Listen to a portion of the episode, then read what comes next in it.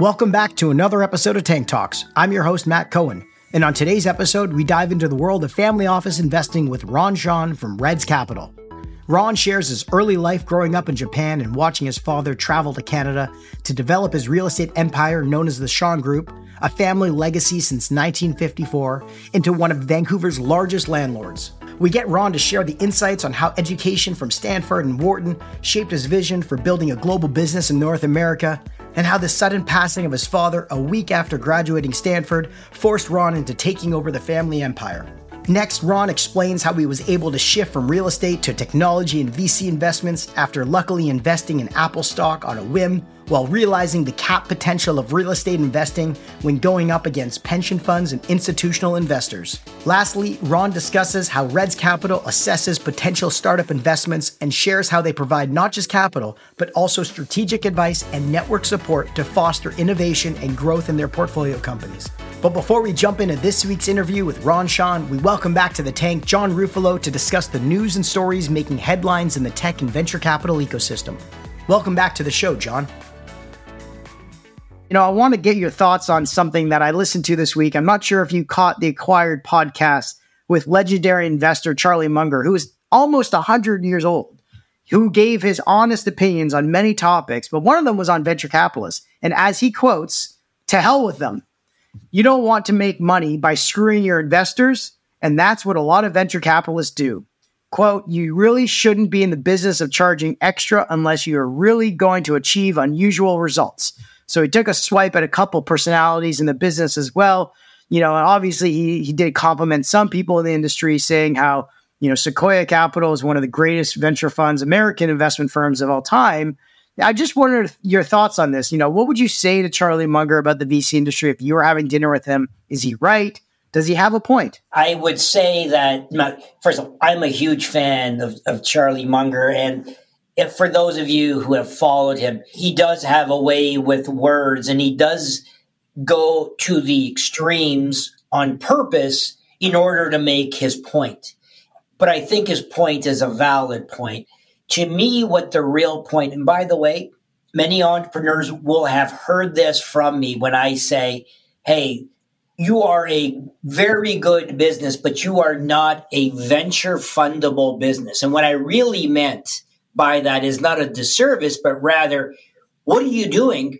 It is the most expensive form of financing. And there's so many other things that you should consider, perhaps, before getting to venture capital financing. And the value of it is that if there is a, a time clock, you, you would need that capital in order to produce an advantage. So be it. But I think that the the comment that I would say to a lot of entrepreneurs is is think about all of the ways on how to build your business and the best way is to build it off the back of your customers who have a vested interest in your survival and using that cash flow. So he is right. And the last thing I would just simply say is, and I, I do joke about this a little bit, but when venture capitalists too come out and go, you know, we have value add. What do you really mean by that? And when you really see that, and I will readily admit there is a perverse, inverse relationship between the amount of time that I have spent with the most successful outcomes of the of my portfolio. what does that really say?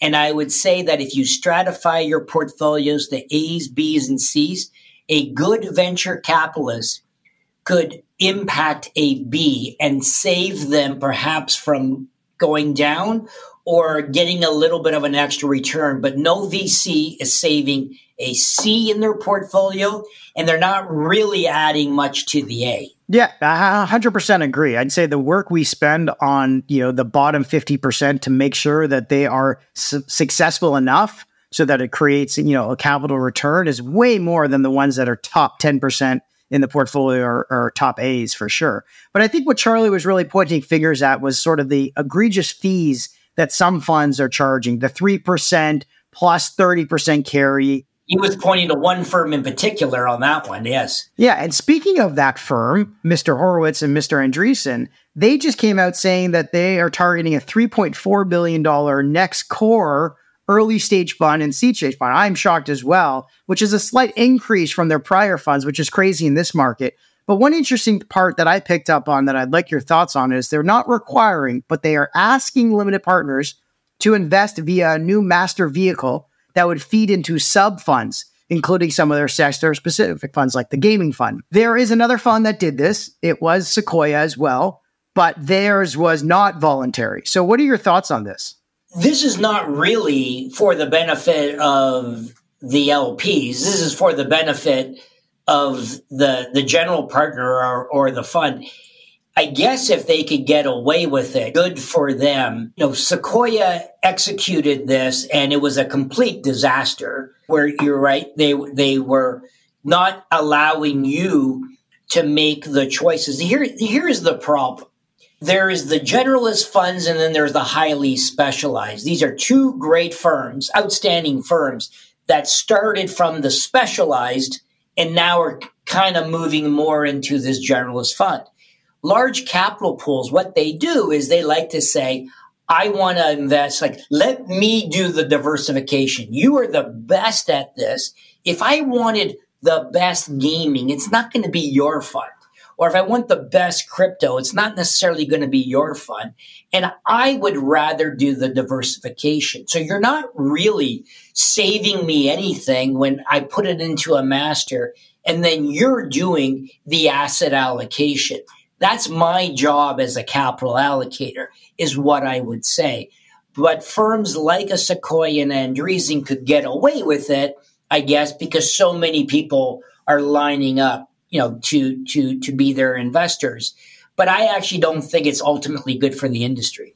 Yeah, it's it's they become a fund to fund for themselves, and so I think the LPs are kind of passing over the workload to them and making it does make their jobs a lot easier for sure because they can just go to their trustees and say, "Look, we're diversified, but we only had to kind of due diligence one firm, and they took over the risk and and de- delegated the funds accordingly." But I don't think that's the right way. Maybe LP should be thinking about it long term. So we'll see if they end up hitting that target. It would be the only firm that increased, I think, as of late I was an investor in them when I was at OMERS. Uh, you know, I, am a big fan of theirs. You know, the only comment I have, and again, it's it's a little bit unjustified, but do they have a little bit of shiny new object syndrome at Andreessen?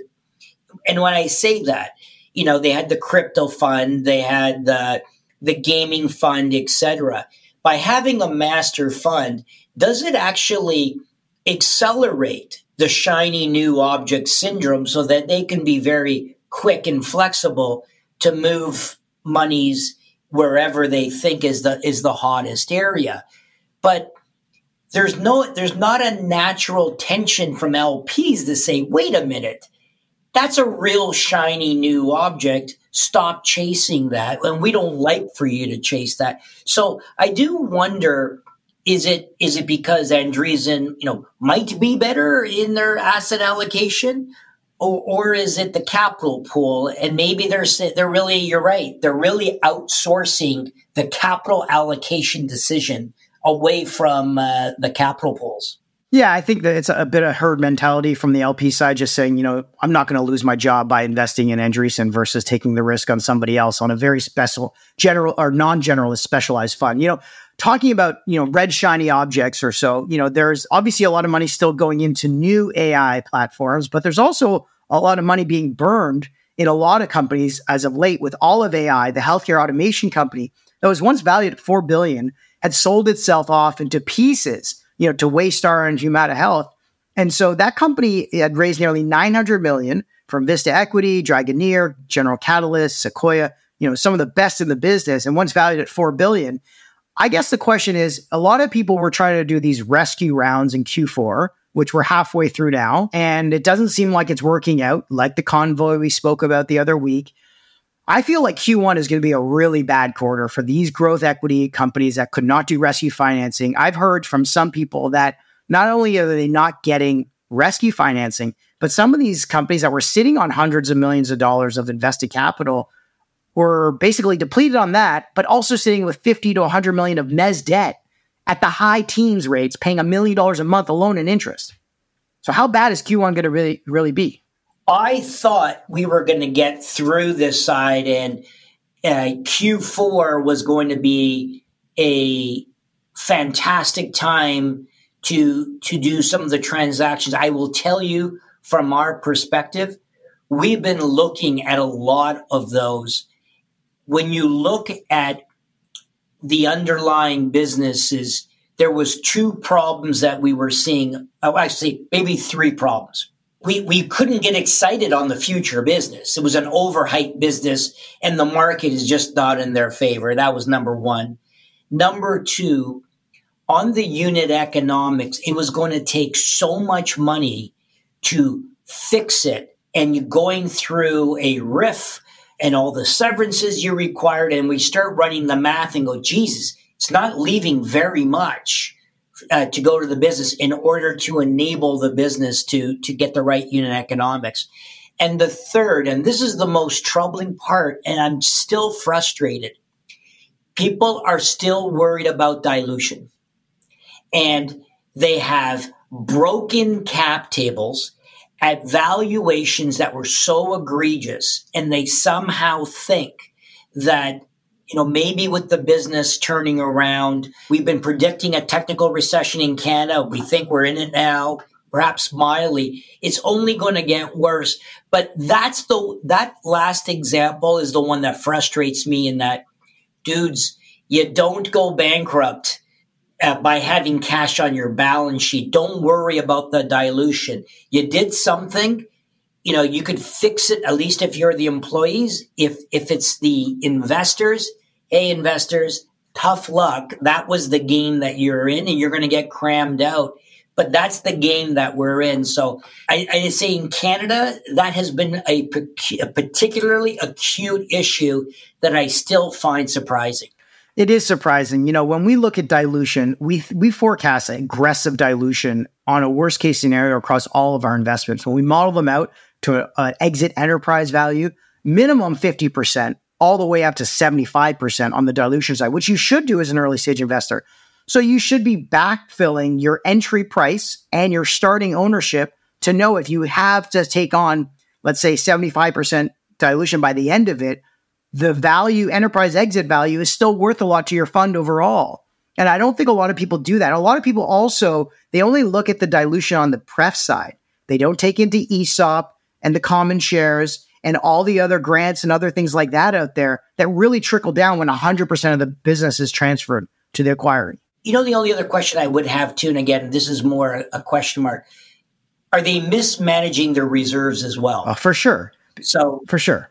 So that's a big issue, right? So for, for those of you who don't understand the issue is that the earlier you go, you, you typically try to figure out how much capital over the course of time, and it's, and it's a bit of an art, is going to be required. And what you really want to do is you want to be able to double down all the way through.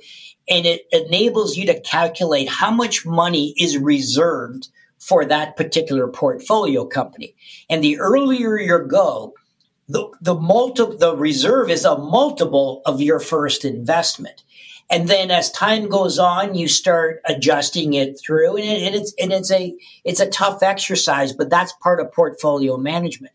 What I find happens in a number of these cases, the, the shit hits the fan, cap table is broken, and a lot of the insiders, and this is to your question, say, I'm tapped out, no new capital's coming in. Where are you in helping you know your own portfolio company and did you mismanage your own reserves and and and now that portfolio company goes away so that would that would be a question for me to really unpack yeah. Another question I have is how do you think reserves are being played when you see deals like Google committing two billion to Anthropic, you know, rival OpenAI? You know, were the early stage investors willing to buy their pro rata on, on that valuation? I doubt it.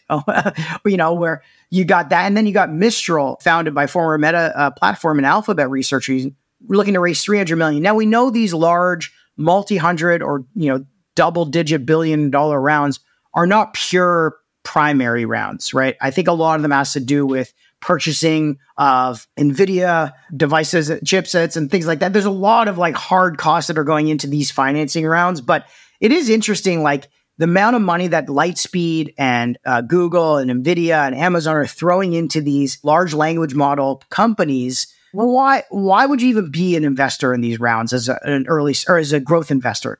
Like I just don't understand the point because then they they're going to gobble up the, the business if it fails because they're the largest shareholder and they probably get rights to own the assets. And if it works out, how much more are they really going to be buying their minority investors out for? I just don't see it. Say say is on a Google, even if Anthropic doesn't have the exit, which the you know math would suggest, it's going to have to be twenty billion dollars, or actually, right. what was the pre-money value? It was twenty billion, right? Yeah, I mean, Google committed okay. two billion to Anthropic and two hundred billion dollars. two hundred.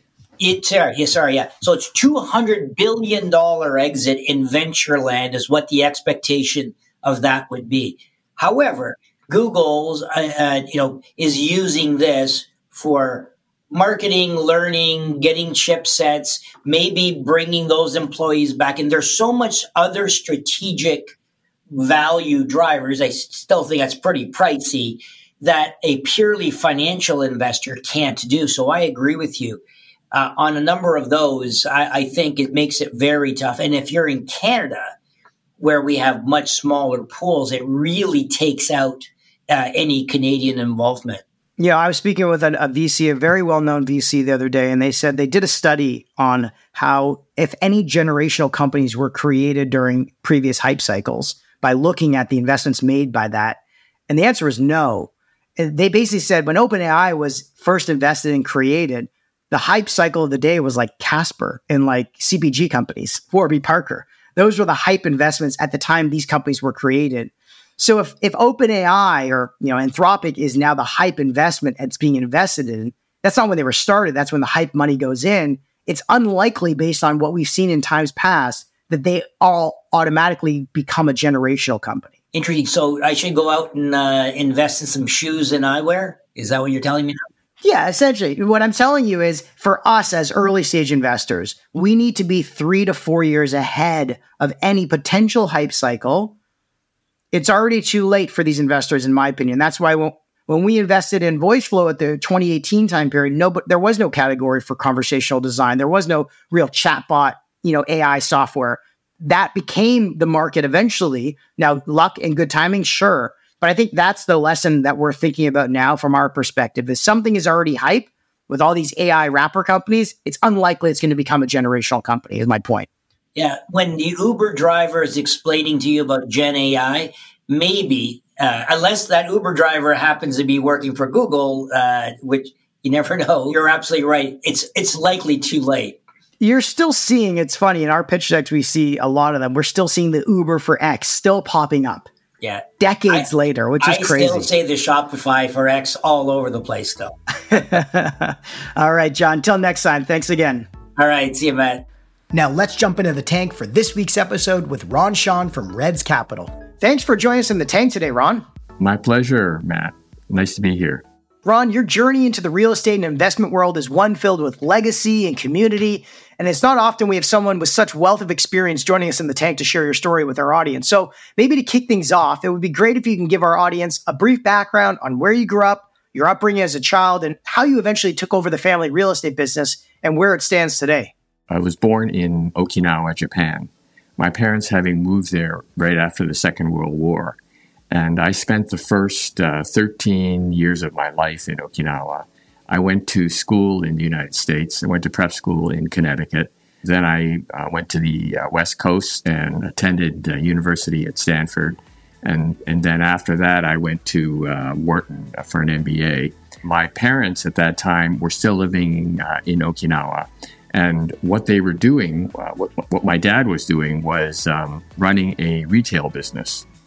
Uh, but at the same time, what he did was he traveled to Canada on a number of different occasions and started buying real estate, um, starting in Saskatoon, of all places, and then um, uh, moved to Vancouver. Eventually, he ended up with a you know a nice little portfolio in Western Canada, and he decided to move to Vancouver um, in 1977, which is the year I graduated uh, from uh, MBA school. Tragically, what happened was I graduated on a Sunday. He passed away the next Friday. So it was, it was, you know, it was, it was very sudden, very unexpected. So as a firstborn son, uh, it was my the expectation that I would uh, jump in and uh, run the family uh, business.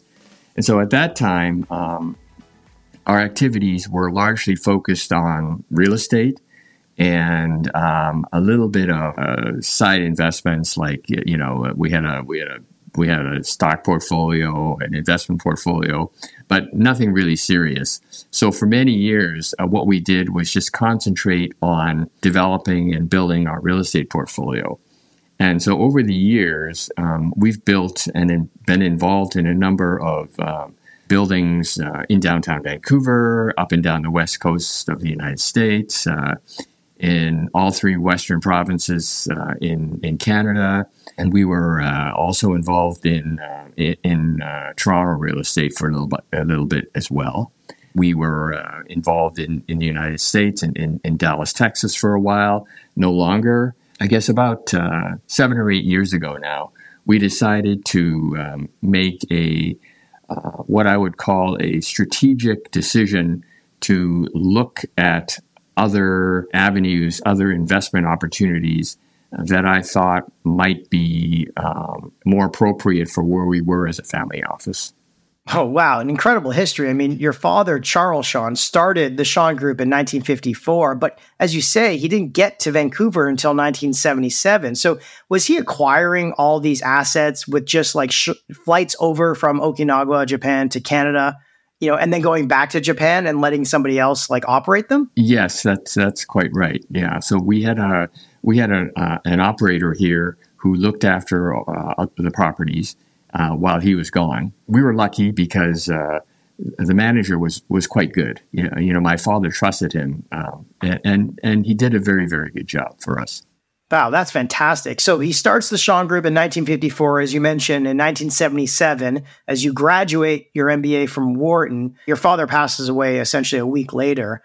I got to ask, did your father share any kind of words of wisdom with you throughout your time as a young adult before handing over the reins, unfortunately, at the time of his passing? I spent a lot of time with my dad uh, over the years. Um, I feel very, very, uh, very fortunate to have done so. And one thing that he he kept telling me over the years was it's really not how much money you have it's how well you plan. Money uh, you can make you can lose.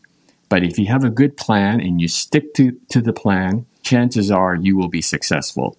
You know the, the, there's always going to be people who are smarter than you who have more money than you. Uh, if you if you plan uh, you can generally outthink them you know, those words of wisdom, those pearls of wisdom have um, stuck with me throughout the years. I haven't always um, abided by them, um, but um, you know, every so often I go back and I and I, I remember what he told me and uh, get my get myself back on the rails, so to speak. You know.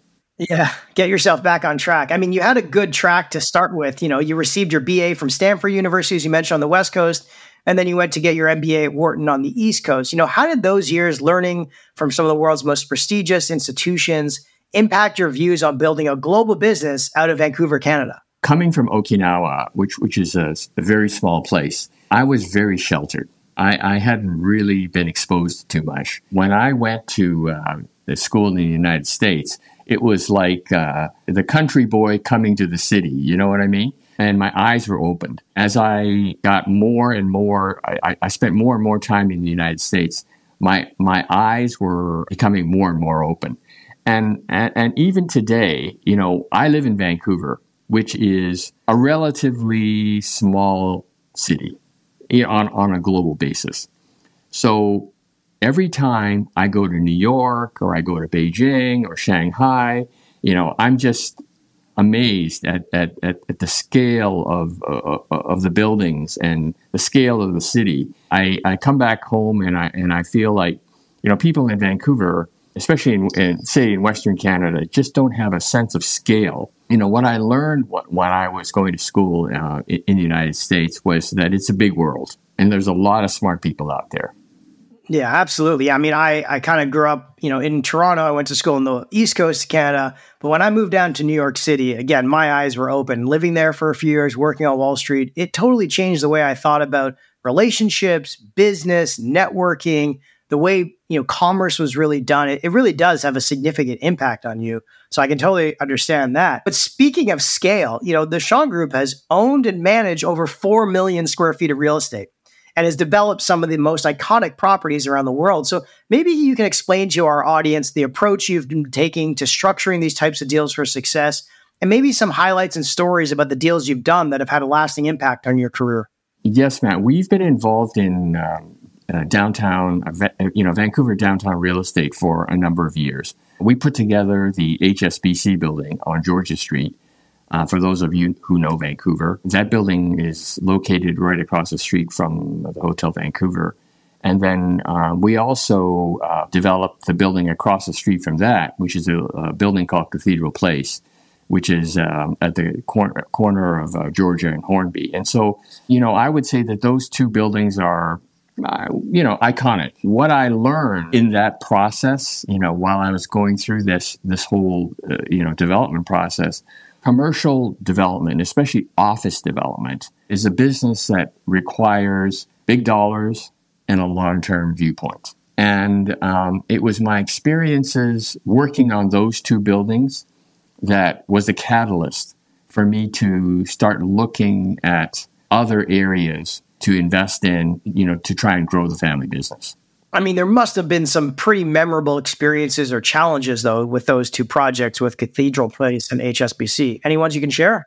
The site of the Cathedral Place was an old uh, Georgia Med- was the old Georgia Medical Building, which um, had a lot of historical significance. It was built in 1926. So when I announced that um, I wanted to redevelop the site, we had a lot of sort of public dissension and you know uh, there were there were uh, there, there were a number of articles in the paper about wanting to keep that building as a heritage building, uh, to preserve it. I had uh, quite a fight with uh, uh, you know with City Hall and and and you know the other uh, people who wanted to keep the building. It was a lot of fun. Uh, we had some trying times, but at the end of the day, um, I, I, achieved what I wanted to do, which was to um, blow up the build, blow up the building, which I did actually. I I, I actually got a, a, company in and um, had the building imploded. So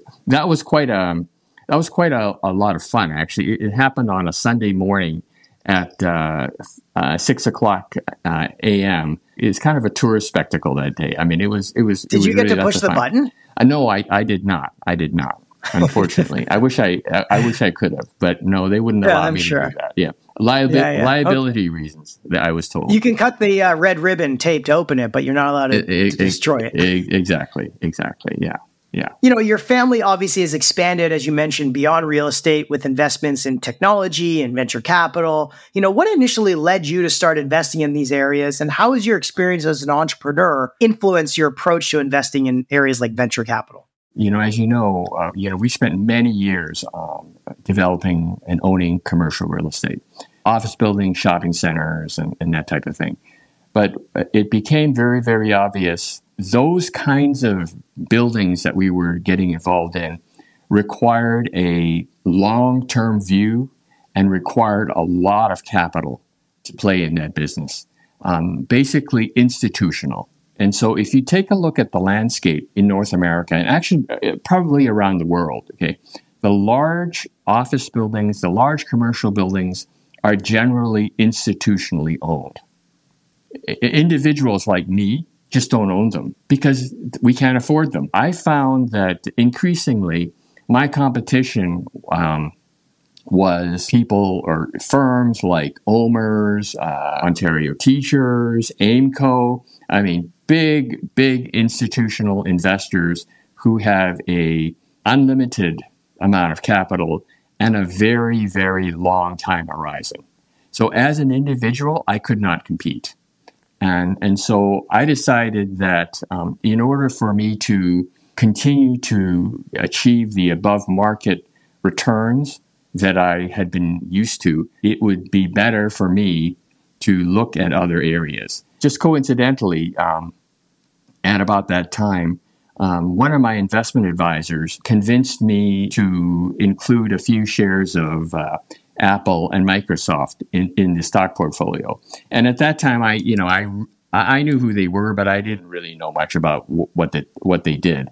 Um, and so I said, okay, fine, fine, fine. I just said, yeah, just do it, just do it, and, and show me. Okay. Well, guess what? Okay, those companies started performing much better than everything else I had. And so I decided that, oh, okay, I better uh, look at this uh, uh, seriously. And I came to the conclusion that the reason why those companies were performing much better than the other ones that I had was because they were and still are producing goods and services that are globally scalable. Like, eh, like for example, everybody wants a smartphone. If if I were to build a, another building on Georgia Street, who cares? right? I mean, nobody, nobody cares, okay? But if Apple comes out with Apple, you know, the iPhone, iPhone 15, well, the whole world knows about it. What they were doing is producing products and services that were impacting the lives of people all over the world. And, and that's why these companies are so valuable. You know, so what I did was I took a real hard look at the technology center uh, uh, sector and um, decided um, that if I was to achieve the above market returns that our family had been used to, it would behoove me to spend some serious time, you know, investing in that sector. And I did. And so we put together a group of people. We have an organization, we have a venture capital firm called um, REDDS Capital. We've invested in a number of um, startups around the world. And so that was uh, seven years ago now. I, have learned a lot in seven years.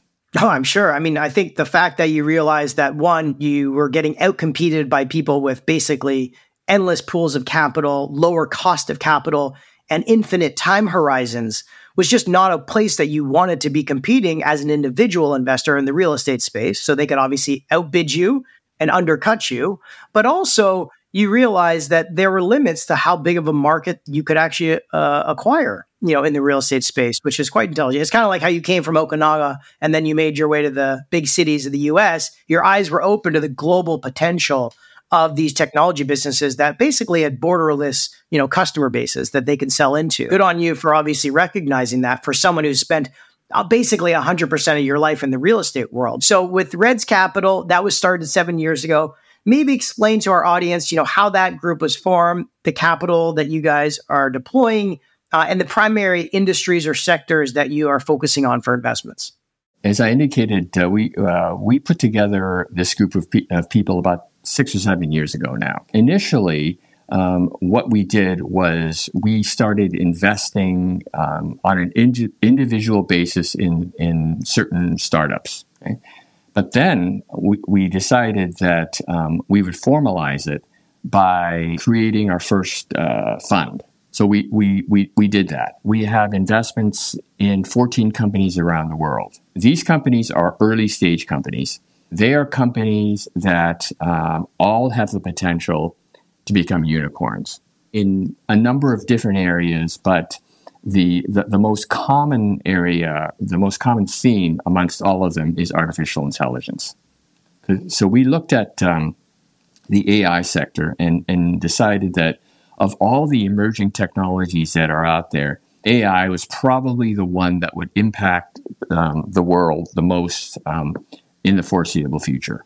So fast forward to, to, to, to, today, you know, given what's happened, um, with uh, ChatGPT and and you know a number of the generative AI um, companies that are out there. You know, our prediction has been right. We also have um, an investment in uh, a company called uh, Analog Computation Enterprises, which is uh, which is developing a new type of uh, chip. Which is an analog chip. It's it's a non-silicon analog chip which um, uh, has the potential to change the, the, the nature of, co- of computation as we know it. And it'll be out in the market uh, in probably six to nine months. Wow, that's incredible. And so, as a general partner of REDDS Capital, you know, how does the group assess these opportunities? You know, and and can you explain more about this open innovation venture capital model that you have working at REDDS? The, premise behind open innovation is that small companies generally innovate much better than large companies. You know, there are a number uh, of startups around the world doing very interesting things. Okay. Most of the interesting things that are being done today are done by small companies. You know, very, very few large companies like Microsoft or Apple or Nvidia come up with, you know, really, really groundbreaking new stuff. Most of the stuff is, is done by you know small entrepreneurs who have ideas and you know they have the freedom to to do what they want. So that's what that's what we call open innovation. We look for companies, uh, startups who have these bright ideas, new products, new services, whatever it may be. We we help them grow with the idea that they will be interesting as acquisition targets for larger companies. So that's what the open innovation model is. And how are you helping find these uh, acquirers? Are you working very closely with these uh, companies or are you leveraging other venture capital funds as lead investors to do a lot of that? We get deals from oh, many, many different sources. Um, our lead partner, a person called um, Stephen Ibaraki, is very well known in, in the um, in, in the startup area. He is an uh, is an MVP of uh, Microsoft and has been for a number of years. Sort of globally recognized as a as an AI expert. And so through him, we get uh, you know a lot of deal flow. Two years ago, we looked at over 2,200 deals, 2,200, which is a lot. Obviously, most of them we just um, you know we just uh, discarded, but um, you know there were a few that were very very good. Given where we're situated, I think we're seeing some of the um, some some very very good stuff out there in many respects um, much earlier than um, even the uh, the very well known venture capital firms in the valley. Yeah, no, I know Stephen. We've been on his podcast. Very, very well connected individual. You know, which companies in the portfolio would you say are the closest to becoming a unicorn in the near future? Analog Computation Enterprises, ACE, is is is the closest. It is the one that also has the most potential. Gotcha. And how have the returns sort of shaked out over the seven years you've been investing capital? We haven't had an exit yet because we didn't start investing until about four years ago. I think that once they start coming, uh, I think uh, our LPs will be very happy. Gotcha. And so, you know, given that you obviously have a, a background in real estate, um, you know, how do you you contribute to the broader ecosystem of innovation and entrepreneurship? And how are you also staying up to date on all the emerging trends and how the landscape is changing for your own you know, team at REDDS? Let me say this. Okay. I'm 70 years old, seven zero. Okay. So I'm, I'm an old guy. I read something a number of years ago, and what I read really um, stuck. Apparently, uh, if you have an IQ of 130 and above, you can learn anything you want to learn if you put your mind to it. I know what my IQ is, and I can learn anything I want to learn if I if I if I really want to. I think it's more a question of attitude to keep up to speed with everything else or everything that's going on around the world. I, I read a lot. I spend a lot of time on my computers. Um, I, you know, I, I, search out everything that's new, everything that I can uh, that's new in, in in certain areas of technology and that's how I keep up to speed. You know, I think that uh, anybody can learn. It's not rocket science. Well, maybe it is, in, you know, in some ways, but uh, but uh, no, it, it's. I think it's an attitudinal thing, and it's just a question of rolling up your sleeves and doing it. Yeah, I mean, look, uh, 70 uh, is still young, and being able to stay motivated is the most important thing. Exactly. Absorbing it all and uh, deploying it is, is definitely possible. You know, what would you say beyond financial returns, though, is your greatest hope for the impact of your investments? One of my greatest hopes is that is that one of our companies actually comes uh, through with uh, an innovation that will change the world in a meaningful way. I think that um, ACE, Analog Computation Enterprises, is that company because uh, what it has demonstrated is a new type of artificial intelligence which has the potential to solve one of the uh, most vexing problems today in computer science. And, and, that problem is the NP complete problem. For those in the audience who know a little bit about uh, computer science and mathematics, there's a very famous problem called the traveling salesman problem. And it's an optimization problem. Basically, uh, what it is is you have a, uh, a salesman who has a number of different uh, destinations that he has to go to. And so the, the, the problem uh, this, uh, is to find the most efficient way to travel to all those cities. If the, if the traveling salesman has, let's say, three cities to go to, it's not a problem because you can figure it out. Uh, a, a, human can figure it out. Maybe up to 10. But that number goes up to, let's say, 100 even the most uh, advanced um, supercomputers today would take a long, long time to figure the uh, figure out the answer, it, it, and what they call exponential time. In other words, um, as the number of cities goes up, the time that it takes to uh, come up with that solution goes up exponentially. So, what uh, ACE has done is that it's um, found a way to solve that problem in polynomial time, which is a, which means a, an acceptable amount of time, a regular time. These NP complete problems are they're very very common in, in weather prediction, for example. I mean, ever wonder why weather prediction is so inexact? The reason is there's too many variables. Another example of an optimization problem is uh, FedEx. You know, FedEx um, has you know hundreds of thousands of routes every day, de- delivering millions of packages. And so they have a center that's been set up to optimize all their their their plane routes, their uh, their their truck routes, um, courier routes, etc. Okay, but you know the solutions that they come up with are probably not optimal. So what ACE has done is that it's developed a, a new type of, of AI which actually optimizes that whole process. ACE is running a test case right, right now in the oil and gas area. It's already proven that their technology works and works very, very well. Um, we tested it against the existing uh, best practices uh, technology, uh, optimization technologies that, that's out there in the oil and gas area, and it beat it by almost 17%. So it, it's, you know, it, it's that, that company is, is the company that we uh, believe uh, uh, will have the most potential to change the world. No, sounds very interesting. You know, Ron, you've obviously amassed a lot of wealth over the years, mostly through real estate.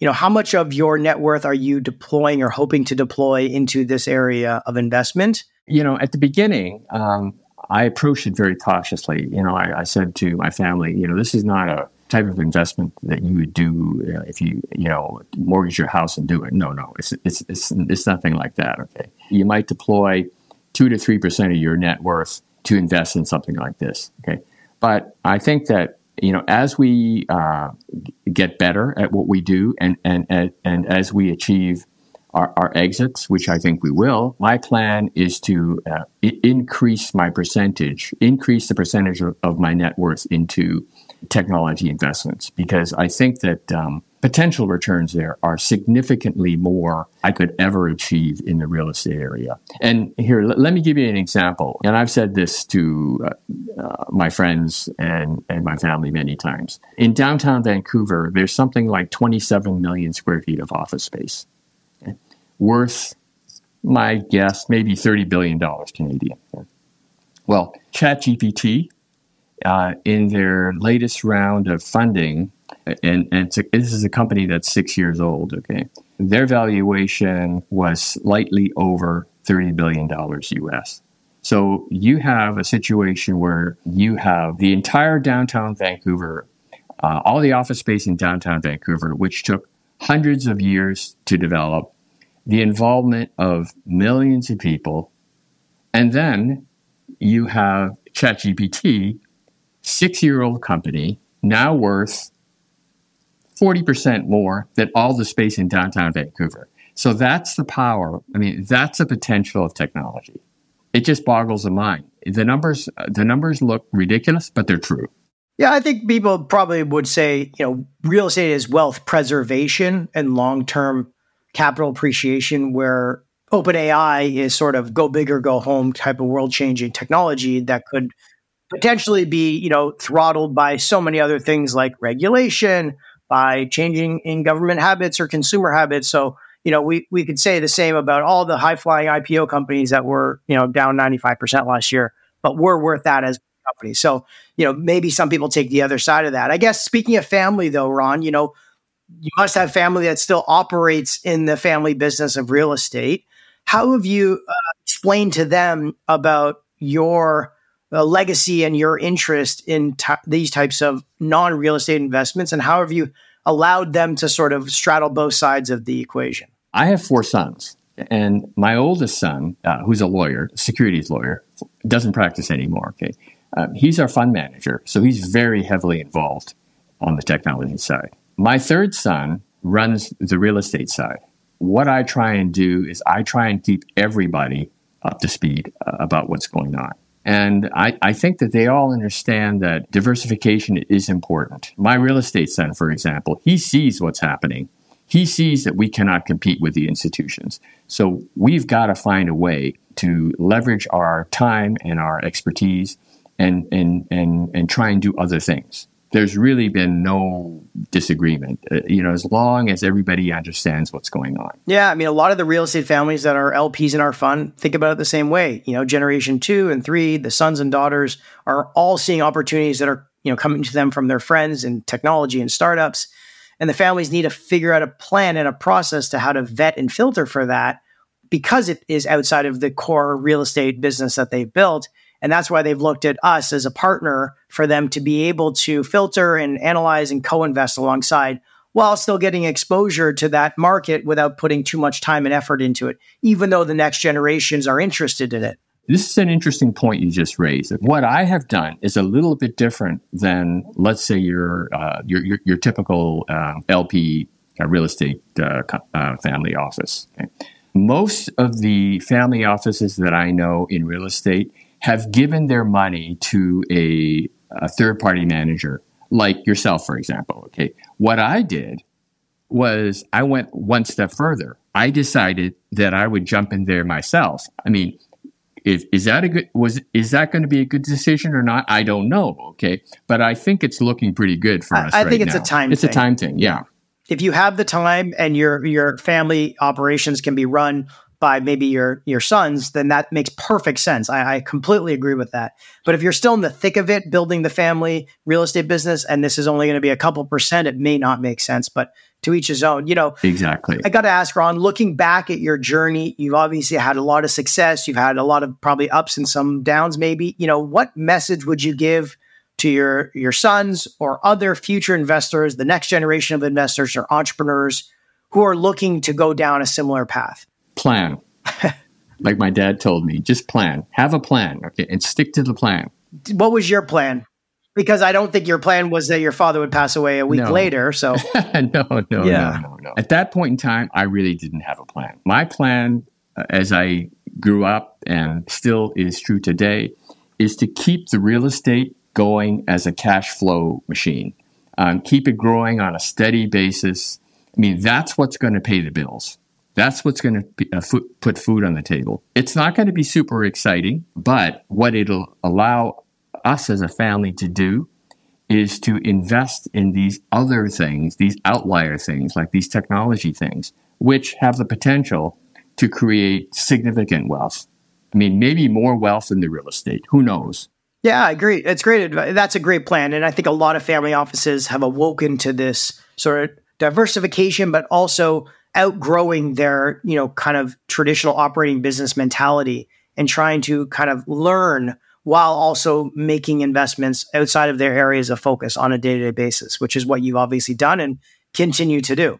Sort of generally speaking, if I was a manufacturer of, of, of products, for example, if I owned a manufacturer, if I was not involved in the real estate area, I would look at the technology area and I would and I would think that unless I um, sort of adopted the newest technologies and and try and kept up with my competition, you know, sooner or later I, I wouldn't be able to compete. You know, my feeling is that um, the technology train is here. It's leaving the station. Unless you unless you jump on the station, you're going to miss out. So that's what that's what I did. I mean, I not only did I decide to jump on the the train, I didn't want to be in the caboose. I wanted to be uh, in the first car to be part of the group that would um, have a part in in creating new technologies and in, in, changing the way things are done around the world. Yeah. I love it. You know, 70 years young and still looking at building and investing in the next version of AI and innovation. Fantastic. You know, before we wrap things up, Ron, we always ask our guests for their fast favorites. So, first off, your favorite podcast? Fast money is something that I look at that I listen to quite a bit because it, it, you know, it's fast, it's interesting, it's it's you know, it's new, it's it's it's uh, anyway. It, I find it very interesting. No, for sure. Uh, next is your favorite newsletter or blog? Yeah, actually, I don't have one. I don't have one. All right. Well, I can tell you what my favorite book is. It's it's it's a book called The Fourth Industrial Revolution. Okay. Which talks about um, the evolution of, I guess, business life um, over the last 200 years. It starts with the first industrial revolution, you know, with the um, invention of the steam engine, and then goes into the second one, which um, uh, was the invention of tech of, of electricity, and then the third industrial revolution, which occurred in say the 1970s, uh, with the introduction of semiconductors and the internet, and then now we're in the fourth industrial revolution with the advent of AI and machine learning. That book I found very interesting because. Uh, the, the message is that every industrial revolution has spawned new business models. Uh-huh. You know, there's a lot of that happening right now. And unless you keep up, you're going to be left behind. Fantastic. Next is your favorite tech gadget? Uh, probably my iPhone. Yeah, that makes sense. I, I just I sleep with it pretty well. You know, I mean, yeah, I'm sure. And your favorite new trend? Probably artificial intelligence. In, I had a feeling know, uh, over the next yeah over the next uh, yeah. 20 years. Uh, I guess. And last but not least, I think I know the answer to this one, but just say it again for our audience. Your favorite life lesson? Plan. always have a plan. plan. Have have a plan. always have a plan. Stick to it. You can always make changes, but if it's well thought out, don't deviate too much. Okay, always come back to it. Sounds good. Wise words. Hey everyone, Ron thanks Sean, for tuning in to another episode of Tank Talks. We hope you found today's conversation as insightful as we did. If you're enjoying the show, we've got three quick things to ask of you. First, hit that subscribe button on your favorite podcast platform so you never miss an episode, whether that's Apple Podcasts, Spotify, Google Podcast, or YouTube. Next, follow us and stay up to date on upcoming episodes and behind the scenes content on social media with Twitter, LinkedIn, and Instagram. And lastly, share the love. If you found value in today's episode, share with a friend or colleague who'd benefit too. Your support helps us bring in more amazing guests and keeps the Tank Talks engine running. That's it for today. Until next time, keep disrupting and innovating.